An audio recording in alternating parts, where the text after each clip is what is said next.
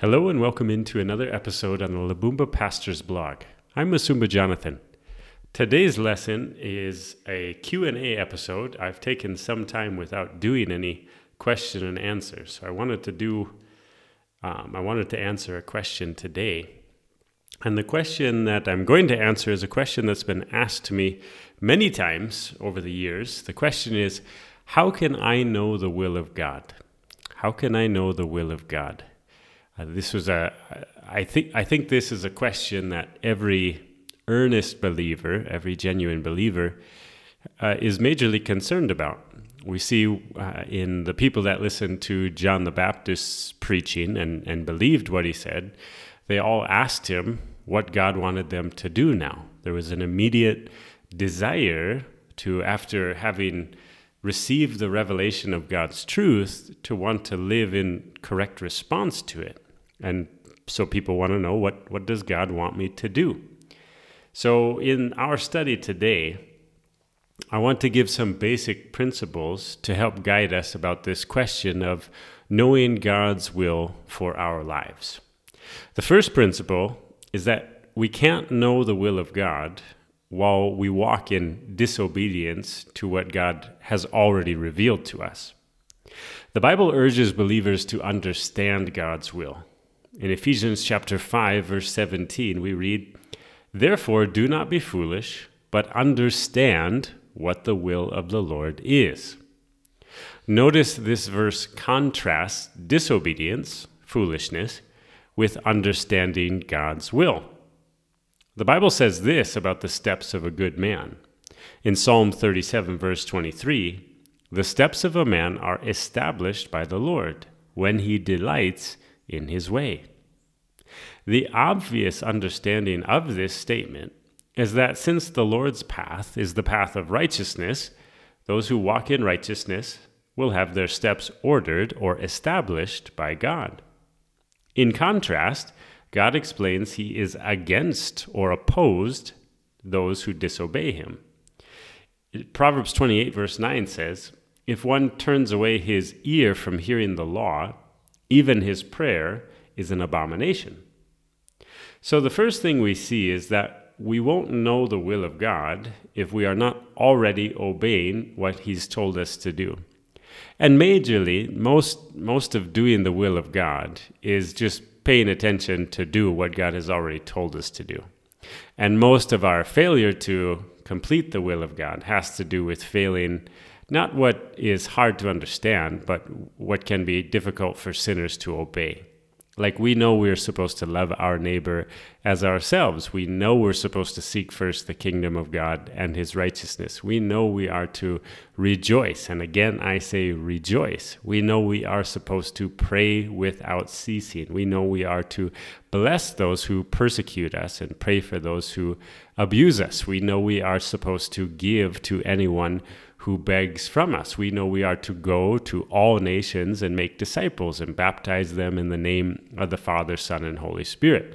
We know we glorify our Heavenly Father by producing much fruit.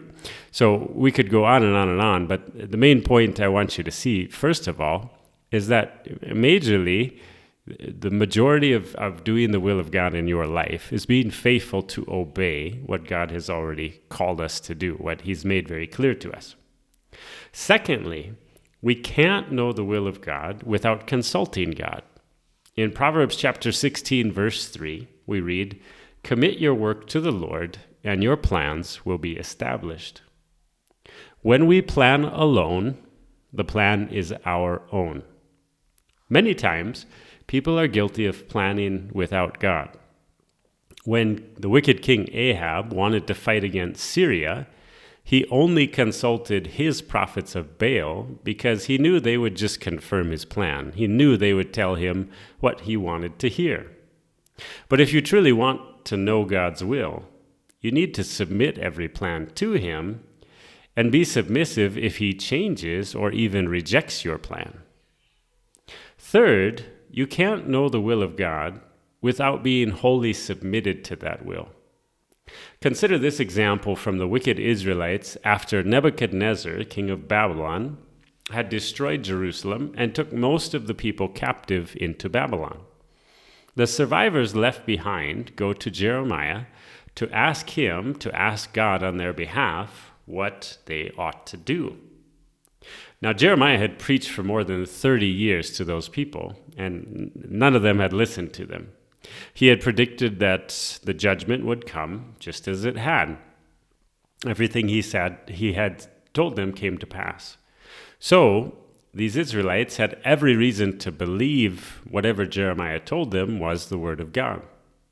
But consider the dialogue. This is taken from Jeremiah 42. I'm going to read from verse 1 to verse 16. It says Then all the commanders of the forces, and Johanan the son of Kareah, and Jezaniah the son of Hoshea, and all the people from the least to the greatest came near and said to Jeremiah the prophet, Let our plea for mercy come before you, and pray to the Lord your God for us, for all this remnant, because we are left with but a few, as your eyes see us that the Lord your God may show us the way we should go and the thing that we should do.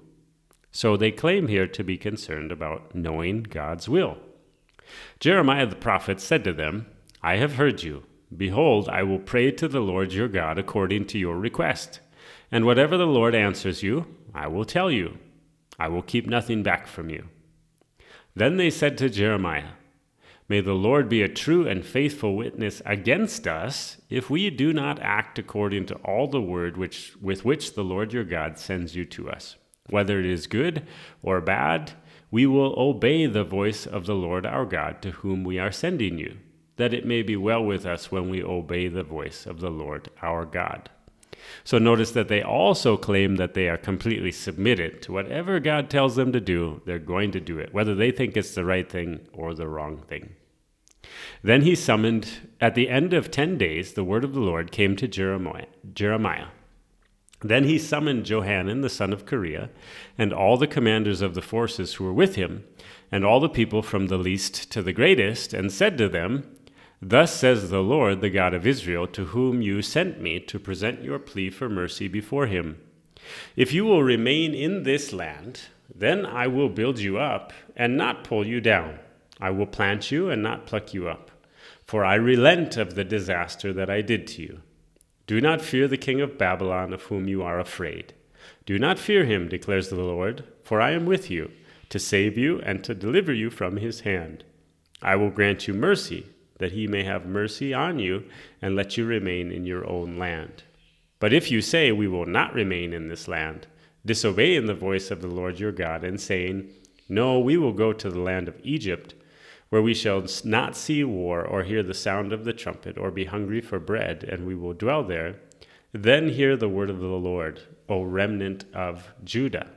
Thus says the Lord of hosts, the God of Israel If you set your faces to enter Egypt and go to live there, then the sword that you fear shall overtake you there in the land of Egypt, and the famine of which you are afraid shall follow close after you to Egypt, and there you shall die. So God tells the people to stay in the land and he would protect them. But if they don't listen to him and they say, No, we're going to go to Egypt where we think we will be safe, then I'm going to destroy you in the land of Egypt. So, how do you think the people responded? They had claimed they were going to listen very carefully and do whatever God said. In chapter 43, from verse 1 to 4 of Jeremiah, we read, when Jeremiah finished speaking to all the people all these words of the Lord their God, with which the Lord their God had sent him to them, Azariah the son of Hoshea, and Johanan the son of Kareah, and all the insolent men said to Jeremiah, You are telling a lie. The Lord our God did not send you to say, Do not go to Egypt to live there. But Baruch the son of Neriah has set you against us to deliver us into the hand of the Chaldeans, that they may kill us or take us into exile in Babylon. So Johanan the son of Kareah and all the commanders of the forces and all the people did not obey the voice of the Lord to remain in the land of Judah. So we have to ask ourselves did these people truly want to know God's will? No, they wanted God to bless their will and they rejected the idea that God's will could be different than theirs. God says this about what it takes to know Him in Jeremiah 29, verse 13 You will seek me and find me when you seek me with all your heart. You can't find God's will when you say, I will do anything except for that, or I will go anywhere except there, or I will say anything except that. No, knowing God's will requires wholehearted submission to God's will. The fourth principle is that God gives us his will while we are faithfully seeking him. In Acts chapter 13, from verse 1 to 3, we read Now there were in the church at Antioch prophets and teachers Barnabas, Simeon, who was called Niger, Lucius of Cyrene, Manaen, a lifelong friend of Herod the Tetrarch, and Saul. While they were worshiping the Lord and fasting, the Holy Spirit said, Set apart for me Barnabas and Saul for the work to which I have called them. Then, after fasting and praying, they laid their hands on them and sent them off. We see these men were specifically called in the midst of their prioritizing the kingdom of God. God didn't call them while they were busy in business or planting vineyards or constructing houses. They were fasting and praying. So when the call came, they were already pre- prepared to go, right? Because they already had the right priority. But when we prioritize the world's kingdom, how might we respond when we hear the call? In Luke 14, from verse 16 to 20, we read, But he said to him, A man once gave a great banquet and invited many. And at the time for the banquet, he sent his servant to say to those who had been invited, Come, for everything is now ready. But they all alike began to make excuses. The first said to him, I have bought a field, and I must go out and see it. Please have me excused. And another said, I have bought five yoke of oxen, and I go to examine them. Please have me excused. And another said, I have married a wife, and therefore I cannot come. Notice how these people's excuses all revolved around what they had prioritized in their life. So you won't find God's will, God's specific will for your life, while you're not already prioritizing His revealed purpose to you. Seek first the kingdom of God and his righteousness, and the other things will be added to you, right?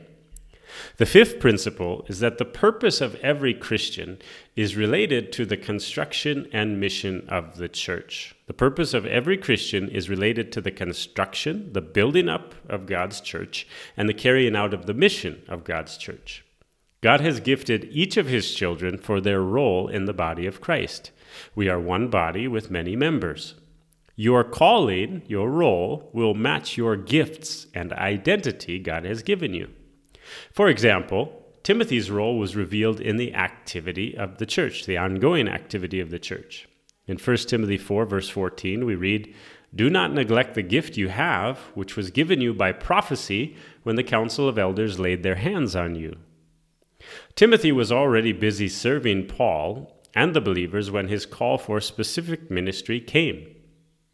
Along with this, understand that your call will never be to something you are unqualified for. For example, a man's place is not to bear children and manage the household, because God has not made him for that, and God has commanded mothers to do that. Similarly, no woman is called by God to be an elder, since God forbids them from having that role in the church.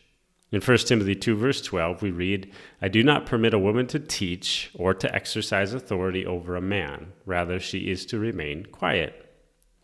God's specific call for our service will agree with how He has gifted us and made us. Lastly, I want to encourage you that God has majorly already placed you exactly where He wants you to be. In Ecclesiastes chapter 9, from verse 7 to 10, we read, Go, Eat your bread with joy, and drink your wine with a merry heart, for God has already approved what you do. Let your garments be always white. Let not oil be lacking on your head. Enjoy life with the wife whom you love, all the days of your vain life that he has given you under the sun, because that is your portion in life and in your toil at which you toil under the sun. Whatever your hand finds to do, do it with your might for there is no work or thought or knowledge or wisdom in Sheol to which you are going. You were born to a family, not of your choice, in a time, not of your choice, in a place, not of your choice, in circumstances outside of your control with abilities that were given or not given to you. I know some very conscientious Christians who wrestle with worry that they might spend years of their life living as obedient Christians only to find they weren't doing what God wanted them to do. But rest assured from this text, when you walk in faithfulness, God will establish your steps. He has no trouble directing a person's life where He wants it to go. You be faithful and trust God. God bless you all.